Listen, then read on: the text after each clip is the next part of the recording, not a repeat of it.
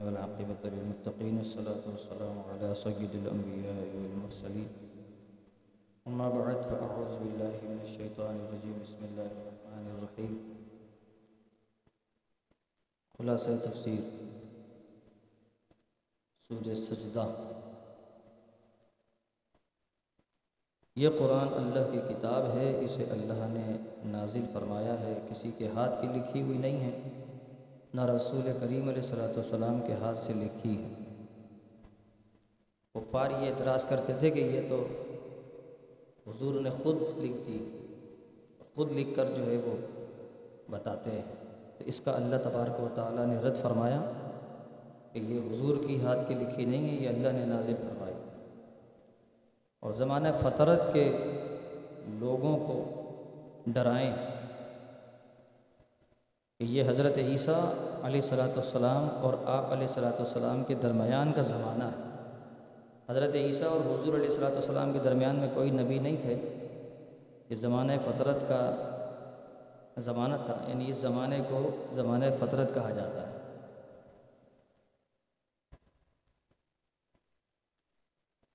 تو آپ کے ڈرانے سے شاید ہدایت پائیں۔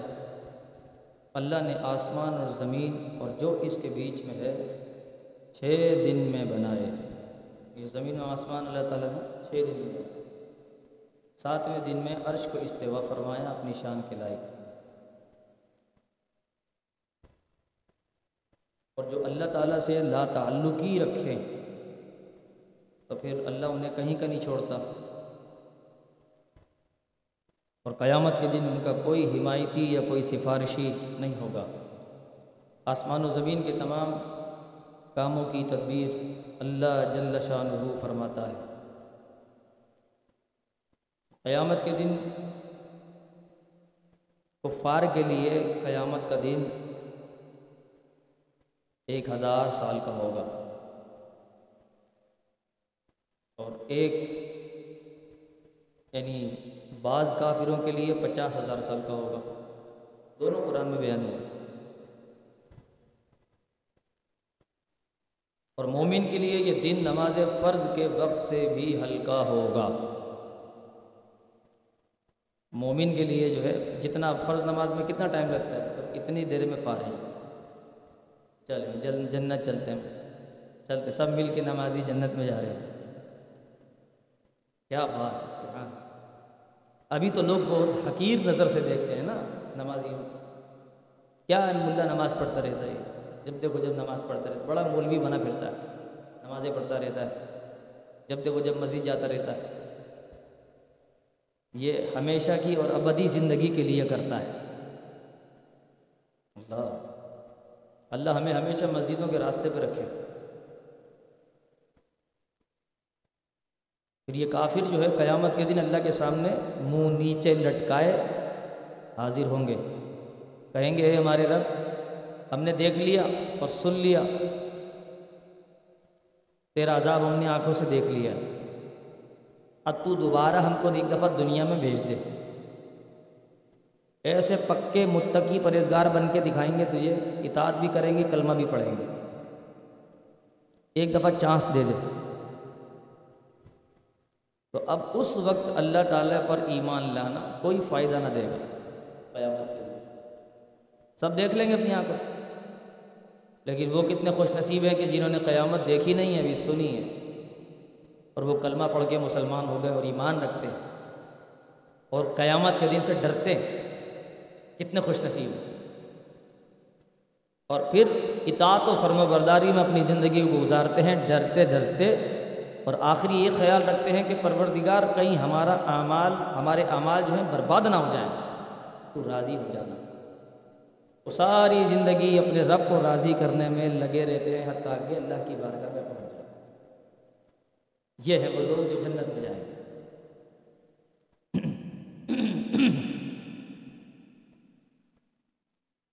اور آجزی ان کی ساری کے ساتھ رہتے ہیں۔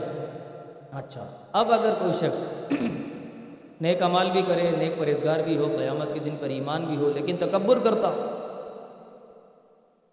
تکبر کرنے والے کو پروردگار پسند نہیں کرتا، تکبر جو ہے اعمال برباد کر دیتا ہے، وہ بخشش سے بھی محروم رہتا ہے۔ اور پھر فرمایا کہ جو لوگ آدھی رات کو اپنے بستر کو چھوڑ دیتے ہیں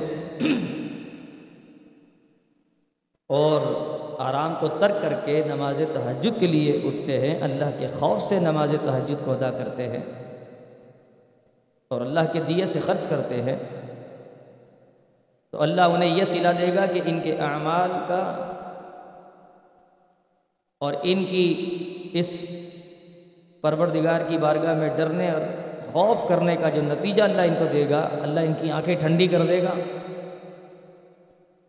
اللہ ان کی آنکھیں ٹھنڈی کرے گا۔ اس کا مطلب یہ کہ جیسے ہمیں کوئی بہت زیادہ خوشی جب نصیب ہوتی ہے، تو ہمارا دل باغ باغ ہو جاتا ہے۔ سکون مل جاتا ہے، ٹھنڈک مل جاتی ہے۔ تو جو پروردگار عالم خوشی عطا فرمائے گا تو اس کی تو بات ہی کچھ ہوگی آگے فرمایا کہ ہم نے موسیٰ علیہ صلاۃ والسلام کو توریت عطا فرمائی اور معراج شریف پر سید عالم صلی اللہ تعالیٰ علیہ وسلم کی ملاقات حضرت موسیٰ علیہ صلاۃ والسلام سے ہوئی، جن کا ذکر احادیث میں موجود ہے بکثرت۔ اس کا لوگ انکار کرتے ہیں، یہ قرآن نے بیان کر دیا یہ جو ہم عام طور پر معراج کے واقعات میں بیان کرتے ہیں۔ کہ موسیٰ علیہ السلام نماز پڑھ لیتے، حضور علیہ صلاۃ والسلام جب گئے، دیکھا تو موسیٰ علیہ السلام نماز پڑھ رہے۔ تو قرآن نے بیان کیا۔ اور اس کی تفصیل حدیث پاک کے تحت سورہ احزاب میں اللہ فرماتا ہے کہ اللہ تعالیٰ نے نبی اکرم صلی اللہ تعالیٰ علیہ وآلہ وسلم کو یا ایوہ النبی کہہ کر پکارا۔ جبکہ دیگر انبیاء علیہ السلام کو نام پاک کے ساتھ پکارا۔ اس پر طویل میرا پورا درس ہے، مکمل۔ اسی گفتگو۔ یا مختصر یہ کہ نبی پاک علیہ السلاۃ والسلام کو یا ایو نبی کہہ کر جو پکارا، یہ نبی پاک علیہ السلاۃ والسلام کی تکریم اور آپ کا احترام اور آپ کی فضیلت کو ظاہر کرتا ہے۔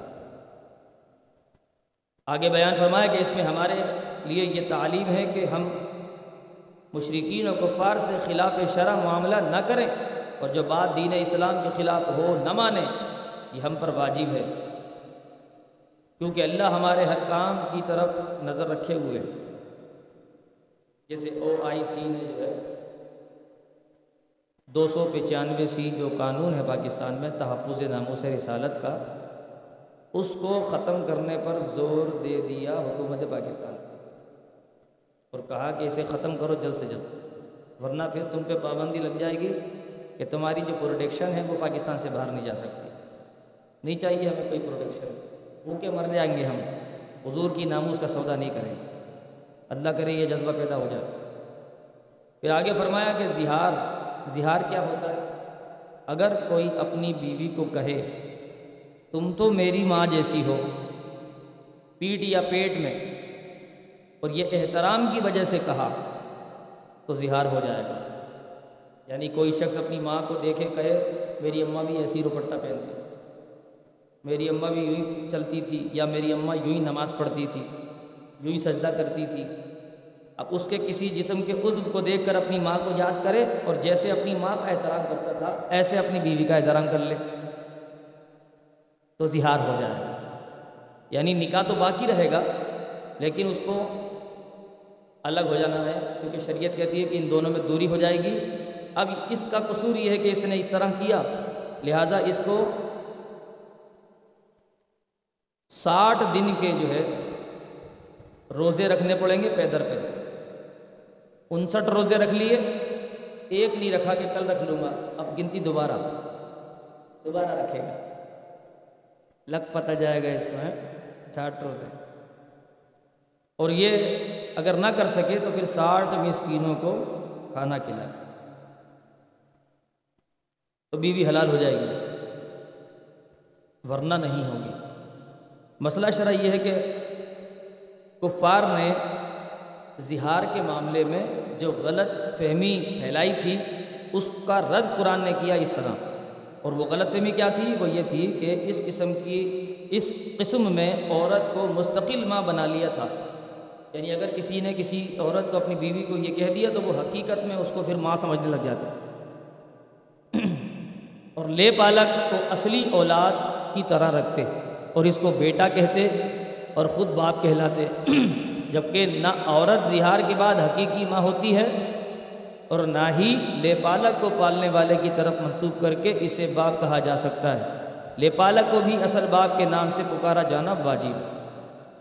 یہ قرآن نے مسئلے بیان کیا پھر نبی کریم علیہ السلاۃ والسلام مومنین پر ان کی جانوں سے زیادہ رحمت اور لطف و کرم فرماتے ہیں اور مومنین کے لیے نافع تر ہیں۔ یہ ہے نا کہ نبی پاک علیہ السلاۃ والسلام مومنین کی جانوں سے زیادہ قریب ہے یہ اس کا مفہوم ہے۔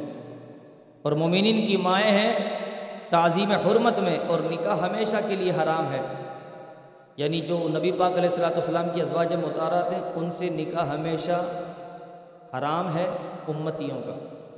ورنہ قاعدہ کیا ہے کہ اگر کسی عورت کا شوہر مر جاتا ہے، وہ عدت پوری کرے کسی اور آدمی سے نکاح کر سکتی ہے، لیکن ازواج مطارات نہیں کر سکتی۔ معلوم یہ ہوا کہ ان کا نکاح بھی باقی ہے۔ اور باقی جب رہتا ہے، جب شوہر حیات ہو۔ اور کیوں نہ ہو، جن کے صدقے شہداء کو شہادت کے بعد زندگی ملتی ہے ابدی، اور ویسے بھی وہ زندہ رہتے ہیں۔ تو جن کے صدقے وہ شہادت ملی، تو وہ شوہر کیوں نہ زندہ رہے؟ جن کی زوجہ قیامت تک نکاح نہیں کر سکتی آگے فرمایا غزبہ احزاب، یہ شوال کے مہینے میں چار یا پانچ ہجری کو پیش آیا تھا۔ جنگ عہد کے پیش آنے کے بعد، ایک سال کے بعد یہ واقعہ پیش آیا۔ جب مدینہ پاک میں نبی پاک علیہ صلاۃ السلام کے ساتھ مسلمانوں کو محاصرہ کر لیا گیا تھا۔ کفار کے لشکر پر اچھا جب انہوں نے یہ کر لیا، مسلمان بڑے گھبرائے، پریشان ہوئے پورے مدینہ پاک کو گھیر لیا کفار نے۔ اور اس لشکر کے جو سربراہ تھے وہ ابو سفیان رضی اللہ تعالیٰ، بعد میں مسلمان ہو گئے۔ تو کفار کے لشکر پر اللہ نے تیز ہوا چلائی۔ ایسی تیز ہوا چلائی کہ سنگریزے جو باریک باریک مٹی کے جو نیچے کنکریاں ہوتی ہیں، وہ ہوا سے اڑے۔ لوگوں کو لگ رہے تھے۔ آنکھوں میں گرد پڑ رہی تھی۔ عجیب پریشانی کا عالم تھا۔ خیمے اکھڑ رہے تھے۔ تمبو ٹوٹ رہے تھے۔ کھونٹے اکھڑ رہے تھے۔ ہانڈیاں الٹ رہی تھیں۔ آدمی زمین پر ہوا سے اڑ اڑ کر گر رہے تھے۔ اللہ تعالیٰ نے فرشتوں کو بھی بھیج دیا تھا۔ فرشتے لوگوں کو پکڑ پکڑ کے لرزا رہے تھے۔ ہیں، نبی پاک علیہ السلاۃ والسلام کے خلاف آتے ہو۔ لیکن کسی فرشتے نے کسی کو قتل نہیں کیا۔ یہ یوں ہی ڈر کے بھاگ گئے۔ ان کا قلعہ کما ہو گیا۔ پھر آگے فرمایا کہ بے شک تمہارے لیے رسول کریم علیہ السلاۃ والسلام کی پیروی اور اچھی طرح اتباع۔ بہتر اور ضروری ہے۔ رسول کریم علیہ السلاۃ والسلام کا ساتھ نہ چھوڑو مسائی پر صبر کرو، سنتوں پر عمل کرتے رہو، یہی تمہارے لیے بہتر ہے۔ اب مجھے بتائیں کہ جس امت کو نماز اتنی بھاری ہو تراوی میں ٹانگیں لٹکی ہوں اس کی لرز لرز جائیں ٹانگیں، یہ کیا جنگ جہاد و جدال و قتال کریں گے کفار سے؟ جن کی تراوی میں، جن کو تراوی میں موت آتی ہو، جن کی ٹانگیں کانپتی ہوں تراوی میں، جو تراوی کے سجدوں سے جو ہے بیچارے بیزار ہوں۔ ان کو چاہیے کہ یہ اللہ کی بارگاہ میں نبی پاک علیہ السلاۃ والسلام کو کی آنکھوں کی ٹھنڈک نماز کو پورا پورا ادا کرے، کم از کم اتنا تو کرے۔ اور پھر یہ رمضان شریف جو ہے پورے سال میں ایک دفعہ آتا ہے۔ ہمارے کام ختم نہیں ہوتے۔ بارہ گھنٹے، چودہ گھنٹے دنیا کمانے کے لیے ہم لگا لیتے ہیں۔ لیکن اللہ کے دین کے لیے ہم اپنے آپ کو یہ نہیں کہ رمضان شریف میں نے بڑے بڑے انجینئرز اپنی زندگی میں میری ملاقاتیں رہی ہیں ان سے، کہ وہ اپنا باقاعدہ ان کا ایک منصب ہے کمپنیوں میں، ٹیکسٹائل میں یا دیگر جگہوں پر، اداروں میں، وہ بڑے بڑے عہدوں پر ہوتے تھے۔ تو وہ کہتے تھے کہ ہم رمضان شریف کا چاند دیکھتے ہی تمام کاموں کو چھوڑ کر اور پورا مہینہ رمضان شریف میں عبادت کی کوشش کرتے ہیں۔ اب اللہ عبادت قبول کرنے والا ہے، لیکن ہم کوشش ضرور کرتے ہیں۔ کوشش تو کرے بندہ، ادھر تو ٹائم ہی نہیں۔ ایسا لگتا ہے معاذ اللہ کہ اللہ تبارک و تعالیٰ کو ضرورت ہے عبادت کی، معاذ اللہ۔ جبکہ ایسا کچھ بھی نہیں۔ سوال ہی پیدا نہیں۔ اچھا پھر آگے فرمایا کہ اس رکوع میں یہی آگے بیان فرمائے حضرت عثمان غنی، حضرت طلحہ، حضرت سعید بن زید، حضرت حمزہ اور حضرت مصعب رضی اللہ تبارک و تعالیٰ عنہم، انہوں نے منت مانگی تھی کہ ہم جو ہے، اگر جنگ میں، اس جنگ خندق میں اگر ہم شہید یعنی لڑیں گے اور ہلیں گے نہیں، کیونکہ اتنا خوف تھا مسلمانوں پر، کمزور تھے مسلمان۔ تو انہوں نے خوب محنت کی، انہوں نے کہا کہ ہم ڈٹے رہیں گے آخر تک، حتیٰ کہ ہمیں اگر شہید بھی کر دیا جائے، تو ہم انشاءاللہ پیچھے نہیں ہٹیں گے، ہم نے منت مانگ لی۔ ان سب حضرات نے منت مانگی۔ تو منت پوری کس کی ہوئی؟ حضرت حمزہ اور حضرت مصعب اس جنگ میں شہید ہو گئے۔ اور حضرت عثمان اور حضرت طلحہ انتظار میں تھے کہ ہم پتہ نہیں کب شہید ہوں گے۔ لیکن حضرت عثمان تو بہت بعد میں شہید ہوئے۔ اس کو قرآن نے یہ بیان کر دیا۔ اب ان مردوں نے اپنا وعدہ سچا کر دکھایا، سچا ثابت کیا۔ اللہ فرماتا ہے، اللہ تبارک و تعالیٰ بیان فرماتا ہے کہ ان مردوں نے اپنا وعدہ سچا ثابت کر دیا۔ معلوم یہ ہوا عثمان غنی رضی اللہ تعالیٰ عنہ، جن کی شان میں، ذات میں تبرہ کرتے ہیں لوگ، گالیاں بکتے ہیں معذ اللہ۔ اللہ تعالیٰ فرما رہا کہ یہ سچے ہیں، ان کا وعدہ ہم نے سچا کر دیا ہے۔ جن کا وعدہ اللہ سچا کرے، وہ کس مقام پر ہوں گے؟ ذن نورین جنہیں نبی پاک علیہ السلاۃ والسلام کی دو شہزادیاں نکاح میں آئی زویل ہجرتین بھی ہیں، دو دفعہ ہجرت کی۔ ان کے وعدے سچ کر دیے اور ان کو اللہ نے سچ کا سیلا عطا فرمایا۔ اچھا پھر اسی رکوع میں آگے بنو قریضہ کا تذکرہ آیا کہ یہ ابھی رات کو وہ کفار بھاگے۔ نبی پاک علیہ السلاۃ والسلام اپنے صحابہ کو لے کر آ کر ابھی مدینہ پاک میں بیٹھے ہی تھے۔ رات گزری، صبح ہوئی۔ تو نبی پاک علیہ السلاۃ والسلام کا سر انور ظہر کے وقت دھویا جا رہا تھا۔ آپ کے سر انور پر پانی ڈالا جا رہا تھا، آپ کا سر انور دھویا جا رہا تھا۔ جنگ سے فارغ ہو کر آئے تھے۔ اتنے میں جبریل امین حاضر ہو گئے۔ انہوں نے عرض کیا، حضور نے ہتھیار اتار دیے۔ فرشتوں نے چالیس روز سے ہتھیار نہیں اتارے۔ حضور سمجھ گئے۔ عرض کی، یا رسول اللہ صلی اللہ علیہ وسلم، اللہ تبارک و تعالیٰ نے آپ کو بنی قریضہ سے جنگ کرنے کا حکم فرمایا۔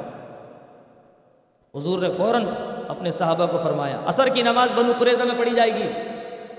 اعلان فرما دیا۔ فوراً۔ اب دیکھیں آپ کہ صحابہ کرام علی مردوان اتنے خوف سے، کتنی شدید۔ یہ بنو خند یہ جو غزبۂ خندق ہوئی تھی، کتنے خوف میں ہوئی تھی۔ اور اس کے باوجود صحابہ اس سے نکل کر ابھی نکلے ہی تھے، رات ہی گزری تھی ایک۔ اور صبح کے وقت میں پھر دوبارہ اعلان ہو گیا جنگ کا۔ ہم بولے، یار ابھی سارا دن روزہ رکھا تھا ابھی ترابی پڑی تھی، فجر میں نہیں جا رہے یار، گرمی پڑ لیں گے اس صحابہ کا عالم دیکھیں دین پہنچایا انہوں نے ہم تک، احسان کیا انہوں نے بہت بڑا۔ ان کا احسان تو مرتے دم تک نہیں مان یعنی مرتے دم تک ہم مانیں گے اور جو نہیں مانیں گے وہ ظاہر ہے وہ جملہ ذہن میں تھا اس لیے منہ سے نکلا ہی ہے یعنی وہ ذہن میں رہتے ہیں نا آپ سمجھ جائیں نا بھائی پازیٹیو اور نیگیٹو چلتا رہتا ہے نا ساتھ ساتھ تو وہ کہتے ہیں کہ ہم تو مرتے دن تک ان کا احسان مانیں گے نہیں چاہے ہم مر جائیں لیکن نہیں مانیں گے لیکن ہم یہ کہتے ہیں مسلمان ہیں ہم مانیں گے بھائی ہم دونوں چیزوں کو لے کے چلتے ہیں نا ساتھ میں ماننے والوں کو بھی نہ ماننے والوں کو تو ہم تو مانیں گے ہمیشہ۔ دیکھو صحابہ نے کیسے دین پہنچایا ہم تھک جاتے ہیں، تھوڑا کام کر کے طبیعت خراب ہونے لگتی ہے۔ روزے رکھ کے تھک جاتے ہیں ہم لوگ۔ جی جسم میں درد ہونے لگتا ہے۔ نماز پڑھتے ہیں، ٹانگوں میں بڑا درد ہوتا ہے، گھٹنے درد کرتے ہیں۔ کبھی کبھی سر میں بڑا شدید درد ہوتا ہے۔ عبادت کر کے احسان کرتے ہیں ہم اپنے اوپر۔ اپنے اوپر بھی احسان کرنے بڑی بات ہوتی ہے۔ کسی پہ کیا؟ برحال صحابہ کرام علی مردوان کی آپ جذبے کی ایک اور بات سنیے گا۔ یہی کافی نہیں ہے ابھی۔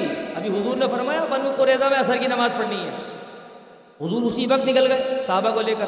اچھا جن جن تک اعلان پہنچا، جو جو اپنے گھروں میں تھے، جہاں جیسے جیسے اعلان پہنچا، وہ ویسے ویسے نکل گئے۔ بنو قریضہ کی طرف نکل گئے۔ بعض صحابہ ایسے تھے جو عشاء کی ٹائم وہاں پہنچے۔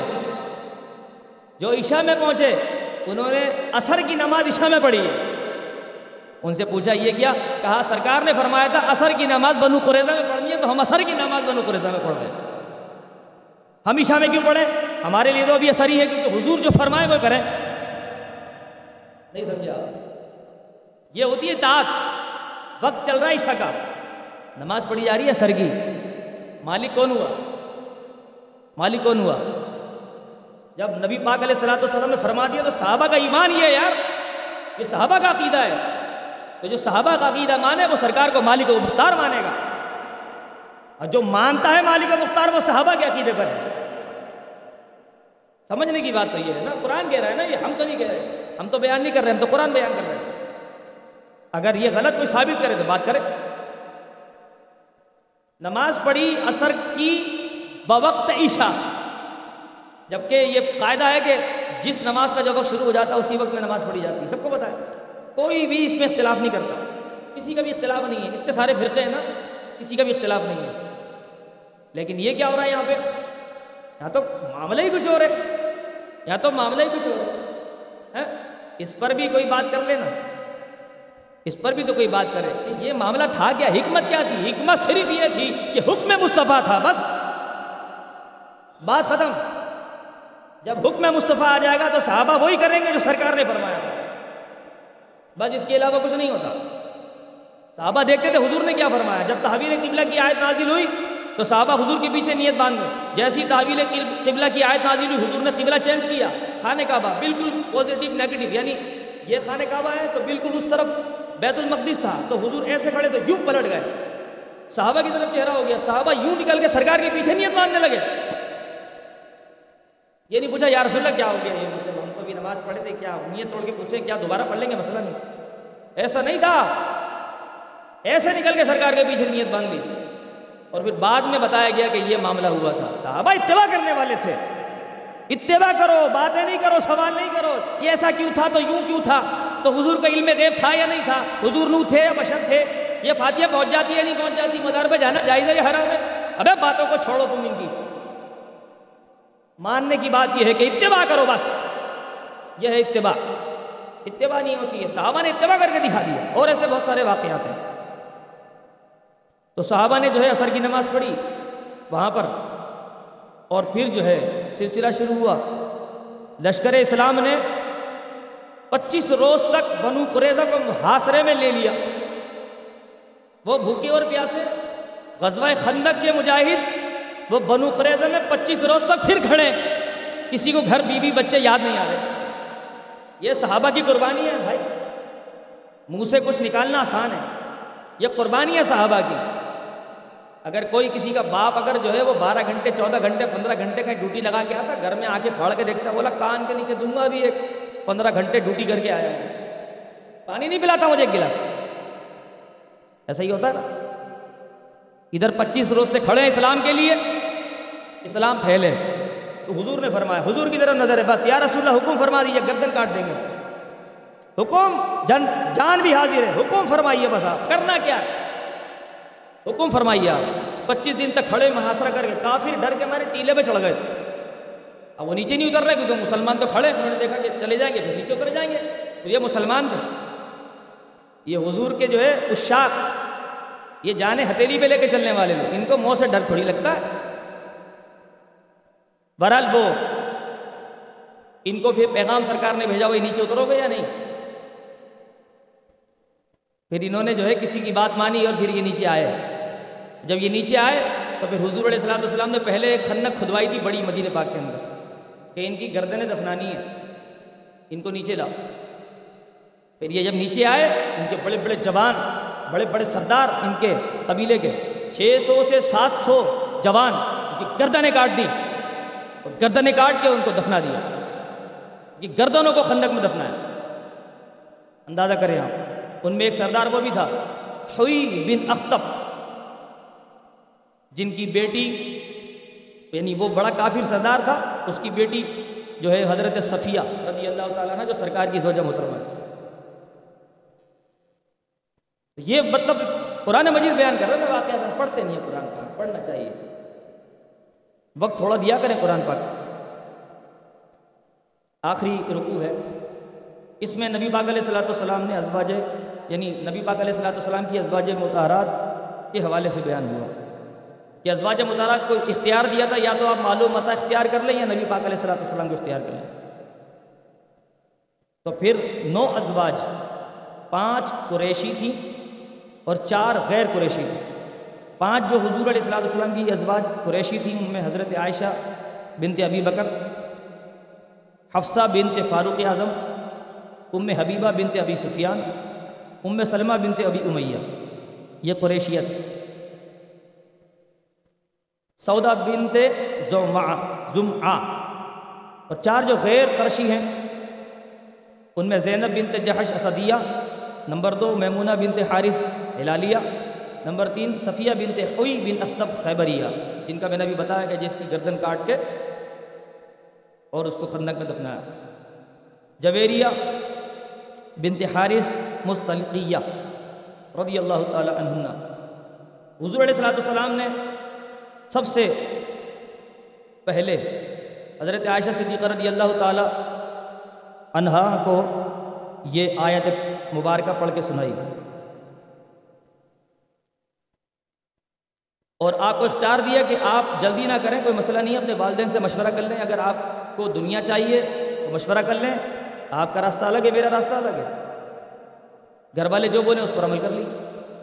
تو حضرت عائشہ صدیقہ رضی اللہ تعالی عنہ نے سنا اور عرض کی کہ حضور کے معاملے میں مشورہ کیسا؟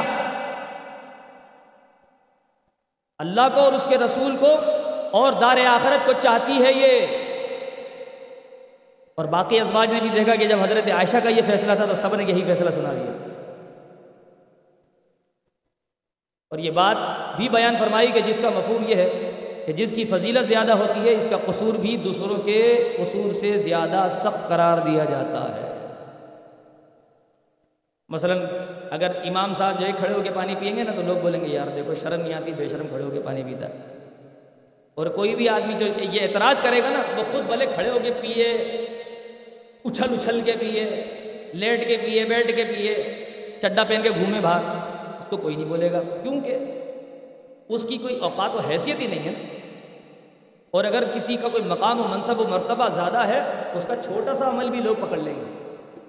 اسی لیے ازواج متارات نے ہلکی سی خواہش کا اظہار کیا تھا تھوڑا سا کہ ہم بھی تھوڑے سے مال ہمیں متا ہو، کیونکہ فاقے کاٹتے ہیں اور ہمیں مطلب بڑی سادگی سے زندگی گزر رہی۔ اور خواتین کو ظاہر ہے بہت زیادہ اس کی حاجت بھی ہوتی ہے۔ تو ایک عورت ہونے کے ناطے فطری اعتبار سے انہوں نے ایک عرض کی کہ یا رسول اللہ، کچھ ہمارے پاس بھی مال مال ہو تو ہم جو ہے کچھ آسانی سے زندگی گزار لیں۔ تو پھر یہ آیت نازل ہوئی۔ اس میں کوئی اعتراض نہ کرے۔ خدا نے خواستہ کہ نبی پاک علیہ السلام والسلام کی ازواج نے جو ہے وہ دنیا داری کو طلب کیا تھا۔ ایسا بالکل بھی نہیں ہے۔ اللہ کریم ہمیں قرآن مجید کو سمجھنے کی توفیق عطا فرمائے، اس پر عمل کرنے کی دوسروں تک پہنچانے کی توفیق رفیق عطا فرمائے، وما علینا الا البلاغ